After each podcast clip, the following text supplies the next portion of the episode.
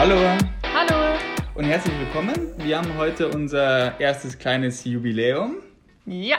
Und zwar steht heute die zehnte Folge an von ähm, der fünften Reihe, dem NHL-Podcast.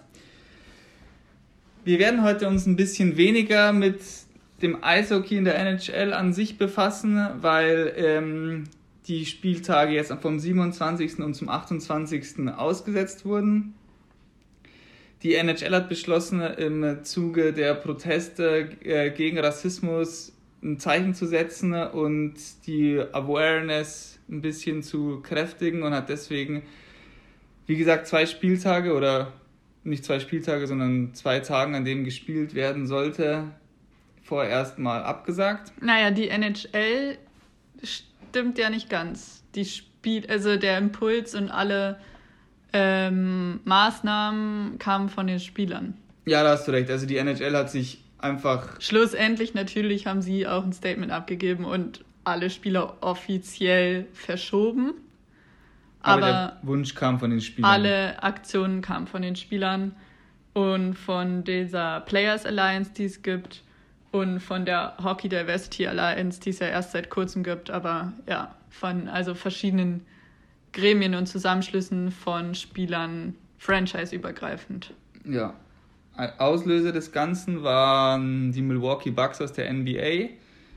Während die Islanders gegen die Flyers, ich glaube am Dienstag war es, gegeneinander gespielt haben, haben die Milwaukee Bucks beschlossen, während sie schon in den Katakomben der Bubble in Disney World waren, nicht anzutreten und haben damit eine riesige Welle ausgelöst. Die NBA hat dann kurzerhand alle Spiele des, diesen Tages abgesagt, wobei es da auch wieder auf Pochen der einzelnen Mannschaften und einzelnen Spieler war.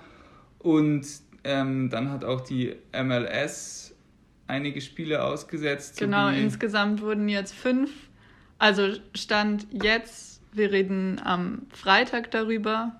Also wenn ihr die Folge hört, kann es natürlich sein, dass sich schon neue Entwicklungen ergeben haben. Aber Stand jetzt wurden dann ähm, nach diesem Anstoß, diesem, dieser Initialentscheidung aus der NBA, wurden dann fünf MLS-Spiele verschoben. Auch innerhalb von sehr kurzer Zeit haben sich halt zehn MLS-Teams dazu entschieden, nicht weiterzuspielen.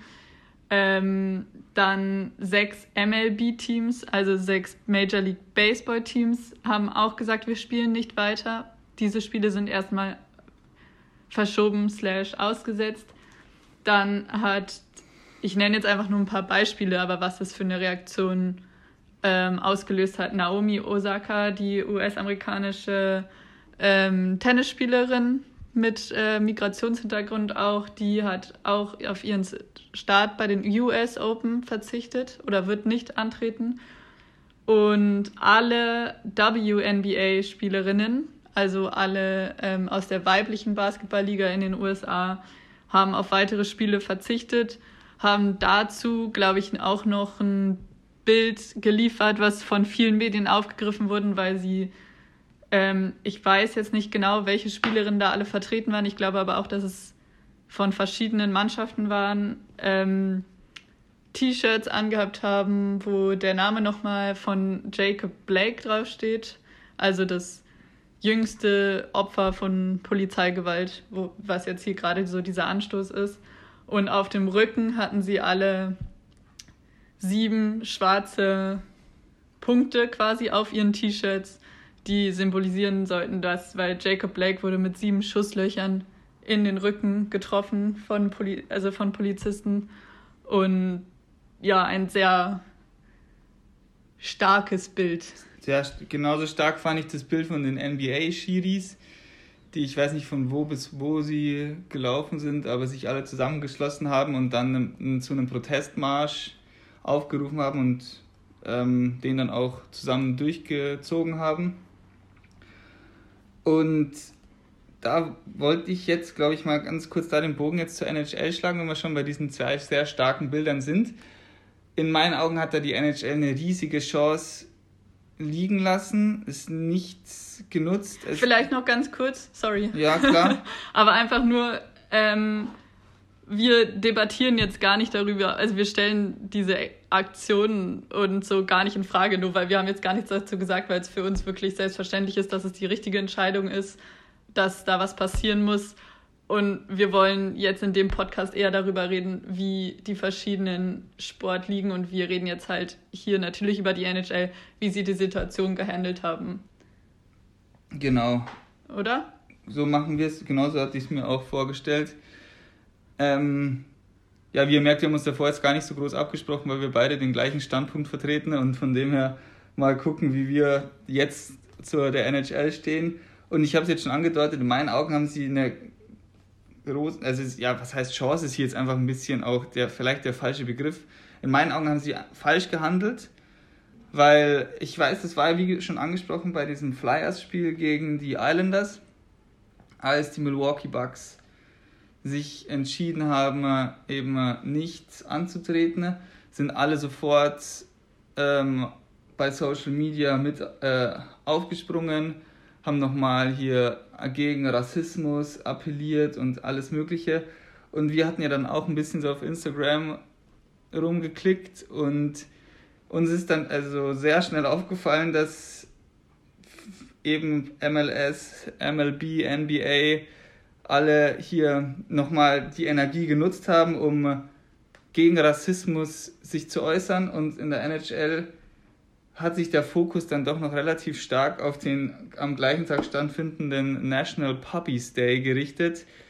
Also hatte ich auf der einen Seite in meinem Instagram-Feed zum Beispiel die Dallas Mavericks, die ein Statement raushauen und dann auf der anderen Seite die Montreal Canadiens, die äh, Shea Weber oder was weiß ich mit seinem, äh, mit seinem ähm, Terrier oder welches Tier auch ja, immer haben sehr, möchte. Sehr, sehr unglücklich. Sehr, sehr unglücklich alles gelaufen.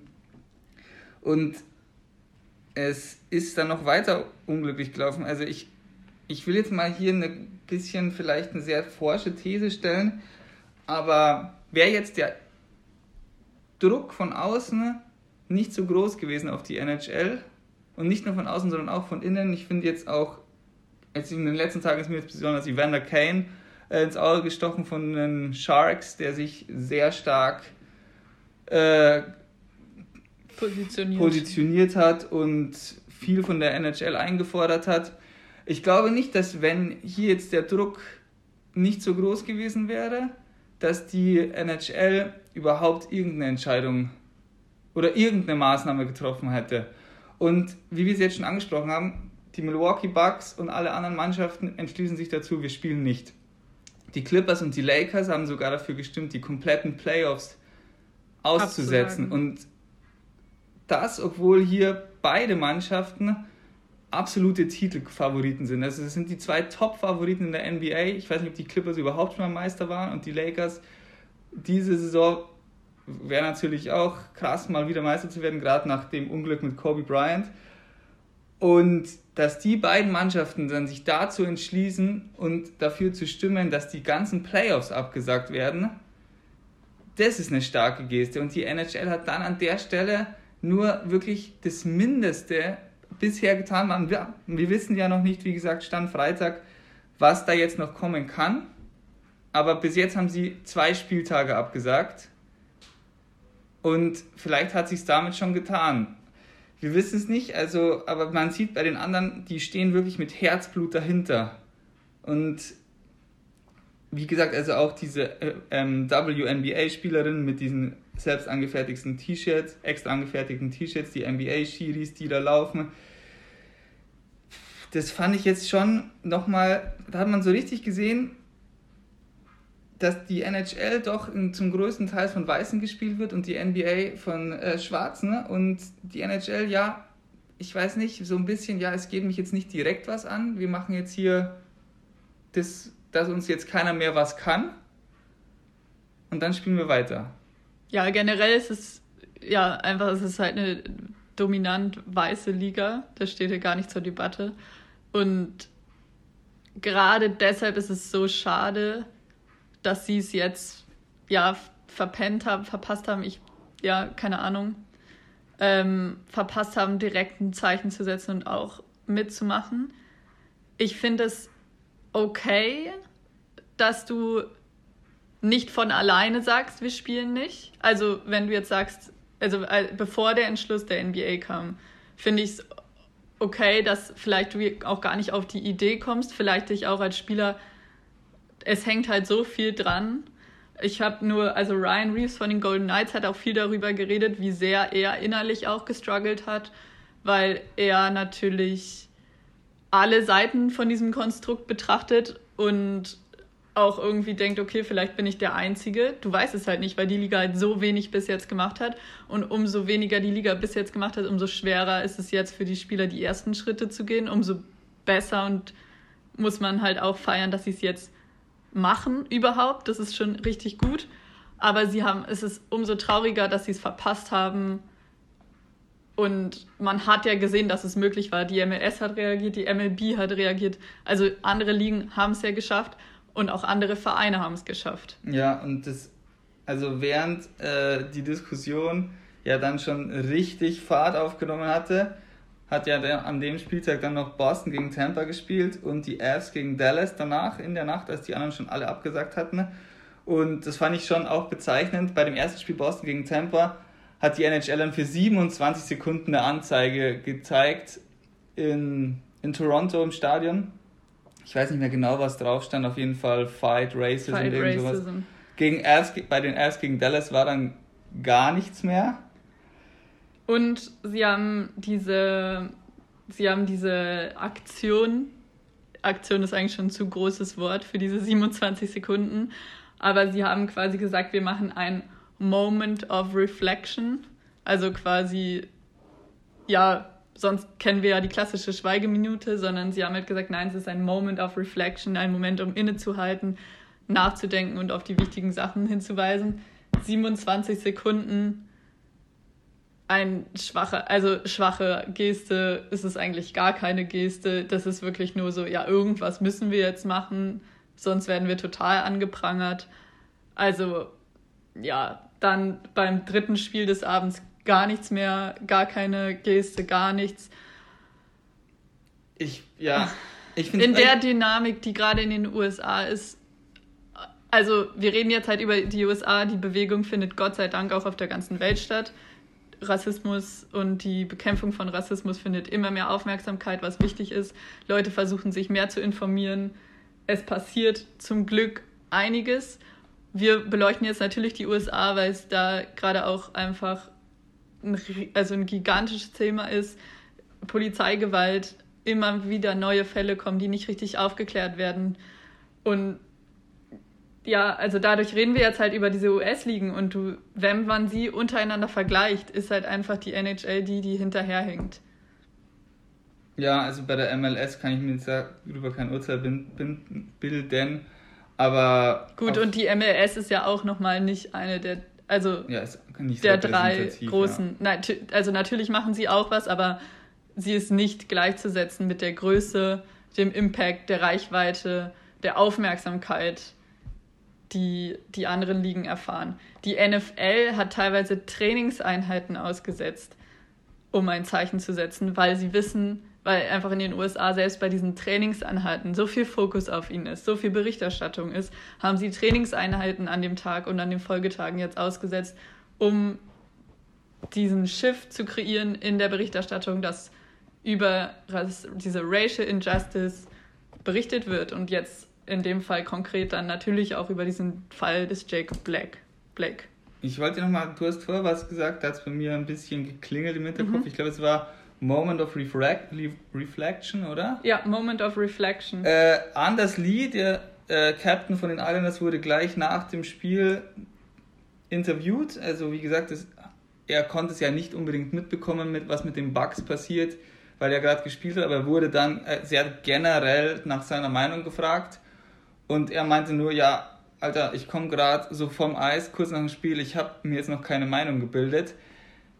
Also der braucht dann meiner Meinung nach auf jeden Fall einen Moment of Reflection, weil er hat ja jetzt, also wenn du dazu keine Meinung hast, verstehe ich es schon sehr schwer. Und außerdem hat er seit diesem, seit den großen Protesten in der USA jetzt schon zweieinhalb Monate Zeit, sich eine Meinung zu bilden.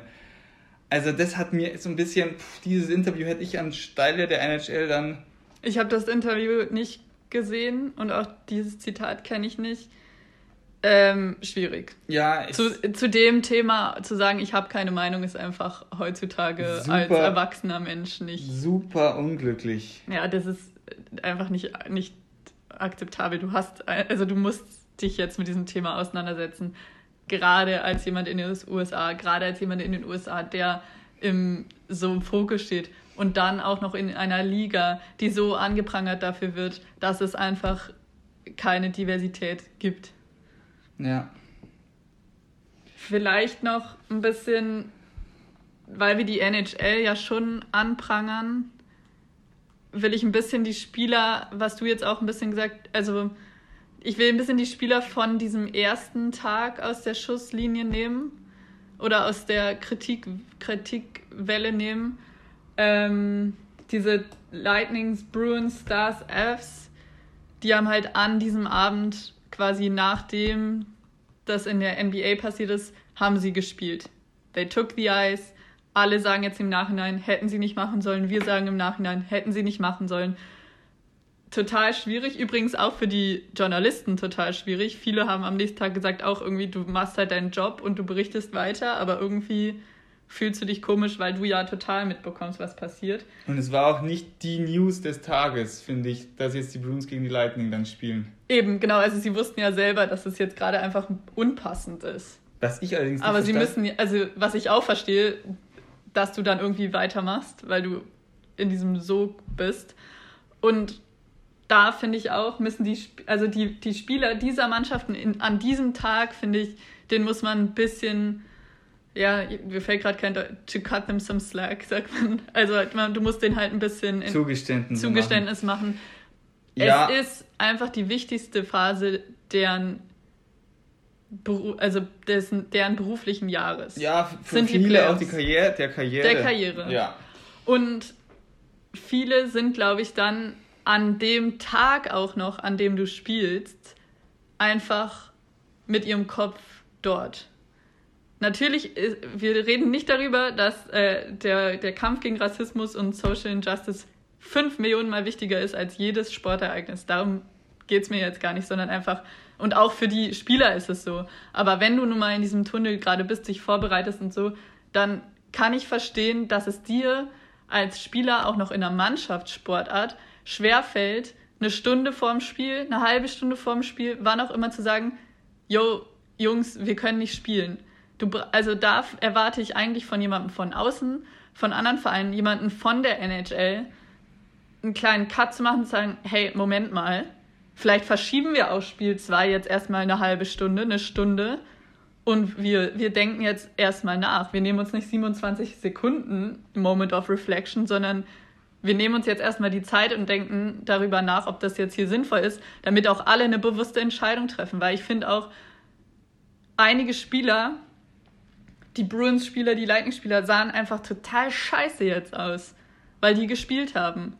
Aber sie hatten vielleicht gar nicht so richtig die Möglichkeit, eine bewusste Entscheidung zu treffen. Ja, wenn man äh, ein paar von denen glauben darf, haben sie es gar nicht gewusst. Ja, Sedane Chara hat gesagt, er wusste es, sie haben es gar nicht richtig mitbekommen. Ich würde nie sagen, dass Chara irgendwie. Ja, aber es haben auch ein, also ich glaube, Kevin Shattenkirk hat das gleiche gesagt. Also ich kann es ja. mir überhaupt nicht vorstellen. Also vor allem irgendwer wird doch Klar, vielleicht haben die in der Kabine jetzt kein Handy am Start. Ja. Aber bei den ganzen das Videos. Das fällt mir auch schwer. Bei also, den ganzen Videos, die sie sonst aus der Kabine posten, ja. hat ja irgendwer sein Handy ja, also, in der Hand. Also, das finde ich auch schwer, dass sie es nicht mitbekommen haben. Ich finde aber, also, ich, dass sie das so schnell nicht ist, kann ich verstehen. Ist es nicht, ist es nicht gut? Aber da brauchst, also da würde ich halt die Spieler mal ein bisschen für den Tag, für die anderen Mannschaften nicht. Da finde ich es gut, dass es von den Spielern kam. Es kam auch nur von den Spielern, der Impuls kommt von den Leuten. Und das ist das Wichtige. Ja, aber ich denke, wir sind uns im Großen und Ganzen darüber einig, dass bis jetzt nur das wirklich Mindeste von der NHL getan wurde, was so die Öffentlichkeit von ihnen erwartet. Und ich finde es auch ein bisschen schade, dass es jetzt irgendwie ich weiß nicht, ob es nur bei mir so ankommt, aber dass jetzt in erster Linie wieder die Spieler, oder nicht wieder, sondern die Spieler mit äh, einem ethnischen Hintergrund wie Vander Keim, wie Matt Dumba, jetzt das Wort ergreifen und irgendwie so die Verantwortung übernehmen, wobei doch die Verantwortung bei allen liegt. Ja, ich weiß, was du meinst, weil die Schlüsselfiguren auch in den Medien sind, die mit ähm, Migrationshintergrund, schwarzer Hautfarbe, also die nicht weißen, non, also nicht People of Color, sondern eben People of Color, die die sprechen. Ja. Ähm, aber ich fand es deshalb umso wichtiger. Ähm, die NHL hat danach so eine Videokonferenz gemacht, wo auch Journalisten Fragen stellen konnten, wo alle, äh, natürlich nicht alle Spieler, aber eine sehr große Gruppe an Spielern stand im Hintergrund. Mhm. Ähm, auch, also ich weiß nicht, wie viele es waren, du hast es ja auch gesehen, ne? also echt mehrere, also viele Spieler von allen Franchises, glaube ich, die noch dort sind.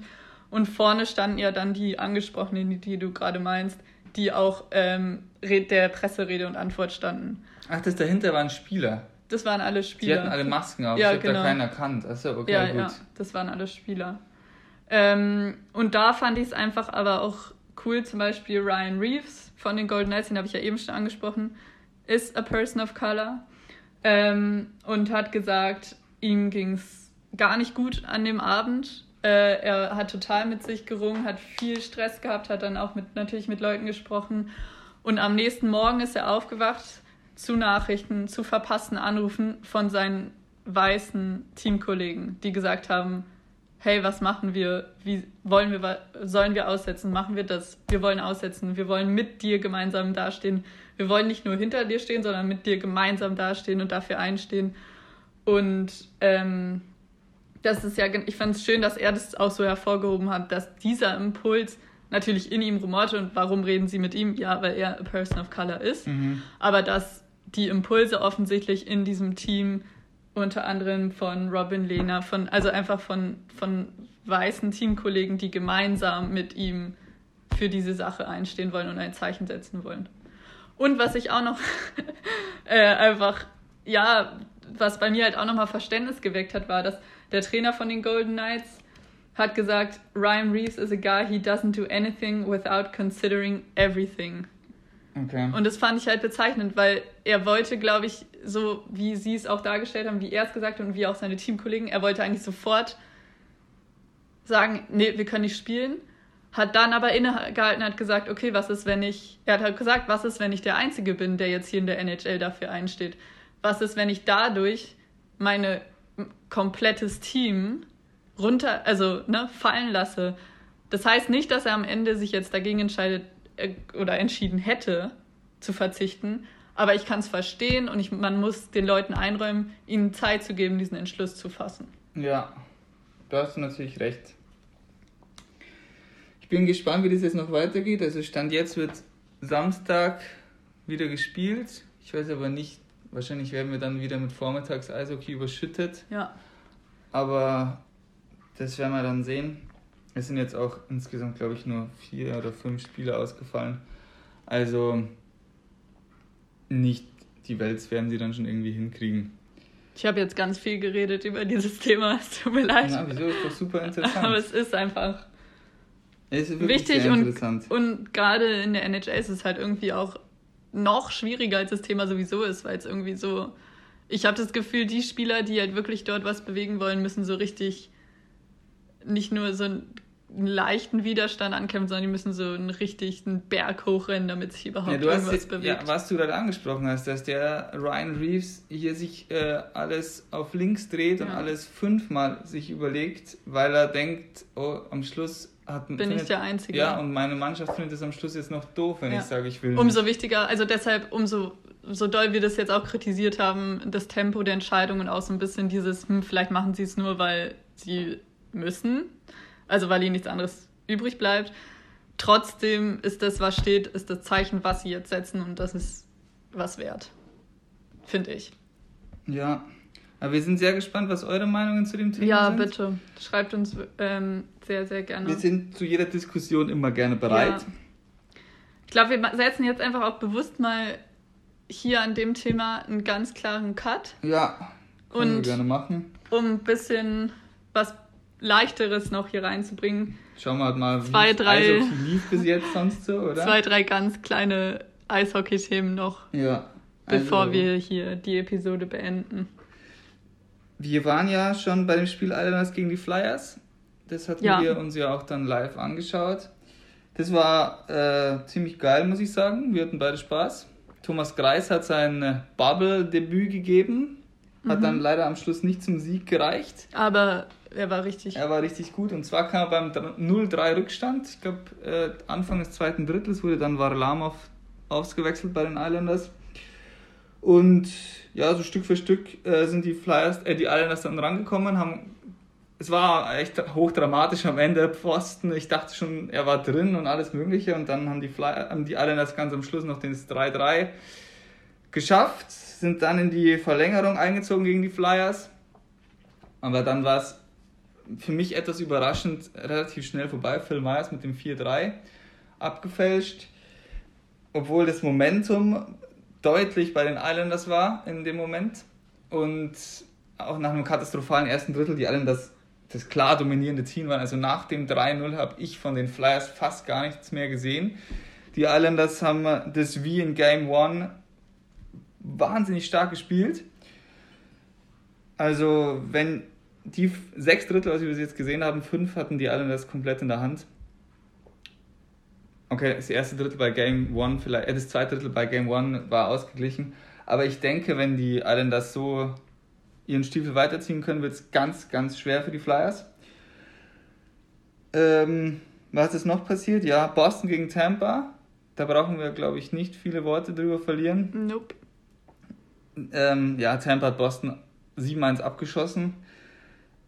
Auch ähm, der Trainer von Tampa, äh, John Cooper, hat gesagt, das Spiel ist jetzt nicht repräsentativ für die Serie. Das war einfach äh, ein perfekter Tag, trifft einen schwarzen Tag und so geht es dann aus. Also Serie hat ja bis jetzt auch gezeigt, wie eng die Spiele sind. Jeweils eine Mannschaft hat davor 3-2 gewonnen, einmal sogar eine Overtime.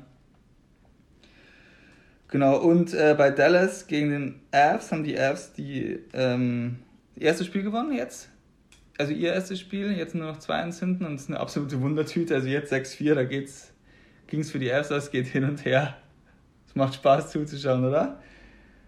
Und ja, also was da zentral ist, was wir letztes Mal schon angesprochen hatten, was den Avs jetzt tatsächlich zum Sieg verholfen hat, war, dass jetzt nicht die erste Reihe alles machen musste, sondern dass endlich mal Secondary Scoring wieder da war, was die auch bis jetzt so stark gemacht hat, dass Kadri und Burakowski wieder beide getroffen hatten. Das ist der X-Faktor gegen die Stars. Also bin gespannt, ob die es weiter so halten können. Mit ihrem Tempo und mit ihrem Secondary Scoring, dann macht die Serie hoffentlich noch über sieben Spiele lang Spaß. Off the Ice war ja, wir reden viel off the Ice jetzt diese Folge, aber ähm, kam ganz schön krass. Ich habe einfach so durch Instagram durchgescrollt. Auf einmal kam diese Grafik mit dem äh, Logo von Arizona. Nicht so, okay. Und dann war nur so Strafe stand drauf. Ich so, okay, klick drauf. Saftige Strafe. Mhm.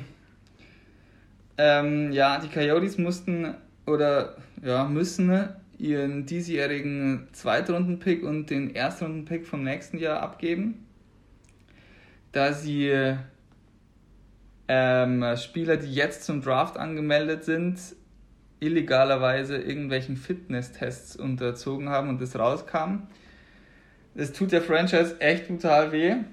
Also so sehr sie sich auch jetzt ähm, mal versucht haben, einen Sprung nach vorne zu wagen, weil die Coyotes sind einfach eine Franchise, die im, ja, im absoluten Nichts droht zu verschwinden. Ne? sind wenig Hockeyinteresse, dümpeln nicht immer ganz unten in der Liga rum, aber so ein richtiges Playoff-Team sind sie auch nicht. Jetzt haben sie mal dieses Jahr was versucht, haben Taylor Hall geholt, viel dafür bezahlt, den äh, haben jetzt diese Saison deswegen auch bis zur vierten Runde gar keinen Pick was ist passiert?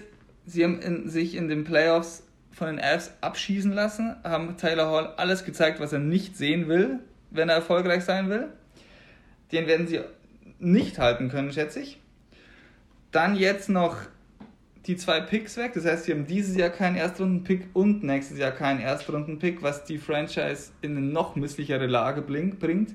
Und dazu kommt, dass sie jetzt, ich habe vorher nachgeguckt bei Cap Friendly, nur nächste Saison 1,1 Millionen Cap Space haben. Also Taylor Hall müssen sie gehen lassen. Und von dem her haben sie sich jetzt jegliche Perspektive genommen. Man kann sich nicht im Draft verstärken auf eine mittelfristige Sicht gesehen, hat wenig Finanzspielraum, hat sich vieler Attraktivität beraubt durch das sportliche Auftreten. Dazu noch eben jetzt ist man vielleicht ein bisschen bei der NHL auf dem Radar gekommen, wer sowas macht, da gucken wir mal den genau auf die Finger. Also, uff. Und dazu einfach noch kaum Beliebtheit in Nevada, was man den Leuten jetzt auch nicht verdenken kann. Ich glaube, der Standort gibt einfach nicht viel her. Der Standort gibt, ja, ähm, was rede ich, Nevada, Arizona, natürlich, ja. sie heißen auch Arizona Coyotes. Der Nachbar aus Vegas macht es besser, aber ja, also ich sehe die Franchise jetzt echt sehr auf dem Holzweg. Mal gucken. Ja, zu einer Franchise, die auf dem absteigenden Ast ist, mal zu zwei Mannschaften, die es ein bisschen weiter nach vorne probieren. Und zwar gab es jetzt seit, ich weiß nicht, du hast nachgeguckt, seit 168 Tagen oder so. Ich glaube 128. Oder 128. Ich glaube ganz so viel was nicht. Ist ich auch ein Haufen. Ich habe es nicht so mit Zahlen. Den äh, ersten Trade in der NHL. Ja. Ich war natürlich total excited, als ich es gelesen habe. Und zwar schicken die Toronto Maple Leafs Kasperi Kapanen, Pontus Aberg und Jesper Lindgren zu den Pittsburgh Penguins und kriegen dafür ein ähm, Erstrundenwahlrecht, und zwar das 15.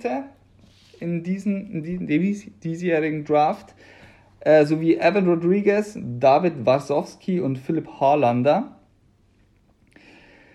Ja, der Trade, äh, überraschend fand ich es nicht, dass äh, die Leafs Kasperi Kapanen abgegeben haben. Und ich muss sagen, die Leafs haben super, äh, also mit diesem ersten Pick, den sie ja diesen Draft gar nicht hatten, im Zuge des Marlow-Trades an die Hurricanes, ähm, das Maximale rausgeholt, dürfen sie an 15. Stelle picken, können den Pick auch traden. Also die Leafs haben, und sie haben, was für die Leafs noch wichtiger ist, so ungefähr 3 Millionen Cap Space freigeschaufelt. Ich bin mir sicher, das war es noch nicht bei den Leafs, äh, was Trades angeht. Das Einzige, klar, die Leafs haben eine super hochtalentierte Mannschaft, aber ich dachte mir, wenn man es jetzt rein so auf dem Papier sieht, der Anspruch der Leafs muss jetzt einfach sein, mal über die erste Playoff-Runde hinauszukommen. Jetzt haben wir eine Mannschaft, die es in die diesjährigen Playoffs gar nicht geschafft hat, auch wenn jetzt klar die Umstände ein bisschen anders waren als sonst. Aber durch den Verlust von Kapanen, der einer der Top-Penalty-Killer äh, äh, war, ist die Mannschaft jetzt auf dem Papier natürlich noch schlechter. Deswegen, klar, es ist jetzt nur rein auf dem Papier, da die Mannschaft so gut ist und sie wirklich diesen Move machen musste. Aber die Lücke gilt es jetzt trotzdem zu schließen. Sie müssen es meiner Meinung nach intern machen. Bleibt spannend, wie sie das lösen werden. Auf der anderen Seite, ähm, klar, die Pittsburgh Penguins müssen jetzt noch die letzten drei, vier Jahre aus der Crosby-Markin-Ära so gut wie möglich nutzen. Am besten, äh, also sie wissen, das Fenster ist jetzt offen. Wenn wir noch den Stanley Cup einmal holen können in der nächsten Zeit, ist es jetzt mit den beiden. Und deswegen all in gegangen, den ersten Runden Pick abgegeben. Fun Fact von mir: Jim Rutherford, der GM von den Pittsburgh Penguins, ist jetzt seit fünfeinhalb Jahren General Manager da mhm. und hat in diesen fünfeinhalb Jahren 28 Picks schon abgegeben. Jo. Das ist ein Haufen. Ich yep. denke, so in fünfeinhalb Jahren hast du vielleicht ja, so insgesamt 35, 36 Picks und er hat 28 abgegeben. Ja.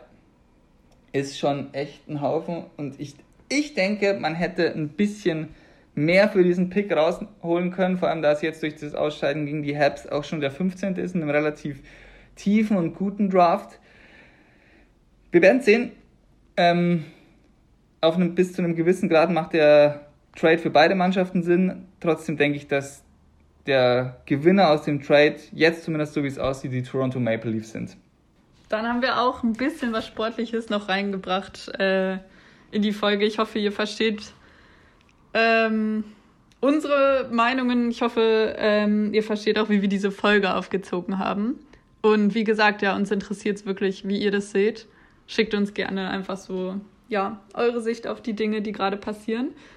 Und ähm, ich dachte, wir schließen aber trotzdem die Folge nochmal mit dem wichtigeren Thema und schauen ganz kurz auf eine Persönlichkeit zum Abschluss, die ganz wichtig ist für den Hockeysport. Willie O'Ree, der ist jetzt heute 84 Jahre alt. Äh, ein Name, den alle Eishockey-Fans sich wahrscheinlich einfach mal näher bringen sollten und ja, sich mit ihm auseinandersetzen sollten. Ehemaliger kanadischer Eishockeyspieler, war 1958 bis 1961 für die Boston Bruins aktiv und ist der erste schwarze Spieler in der NHL. Hat also NHL-Geschichte geschrieben, Eishockey-Geschichte geschrieben und war ein ganz, ganz wichtiger Vorreiter für diesen Sport. Ähm, am 18. Januar 1958 hat er als erster schwarzer Spieler das erste Mal halt NHL-Eis betreten.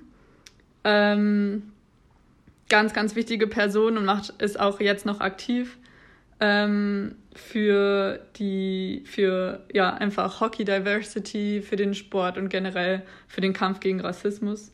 2008 hat er dann in Kanada, wurde er zum Officer of the Order ernannt. Das ist in Kanada die höchste Ehrung, die man quasi als Zivilist, also als normaler Mensch ähm, erhalten kann. 2018 wurde er in die Hockey Hall of Fame aufgenommen. Noch ein richtig großer, bezeichnender äh, Schritt, der ganz, ganz wichtig ist. Und er ist jetzt, was ich eben schon meinte, Botschafter äh, der Initiative Hockey is for Everyone der NHL, in der sie sich dafür einsetzen, dass egal wie du aussiehst, egal welches Geschlecht du hast, egal welcher Herkunft du bist, äh, du, wo du herkommst, wie du aussiehst, ja, ähm, Hockey für alle da ist und jeder die Möglichkeit haben sollte, Hockey zu spielen. Ich habe dazu jetzt erst heute oder jetzt erst vor ein paar Stunden irgendein Foto gesehen, dass ich komme jetzt aber nicht auf den Torwart. Auf jeden Fall hat sich ein Torwart in der NHL eine neue Maske gemacht und sich Willie O'Ree ja. auf die Seite geprintet. Aber ich kann jetzt leider nicht damit aufwarten, wer es war. Schade. Ja, tut mir leid. Aber danke für dieses Schlusswort. Okay. Gut. Danke ähm, fürs Zuhören in unserer zehnten Folge. Wir hören uns in der elften Folge und bis dahin schöne Zeit. Wunderbar, auch ein schönes Wochenende und bis demnächst.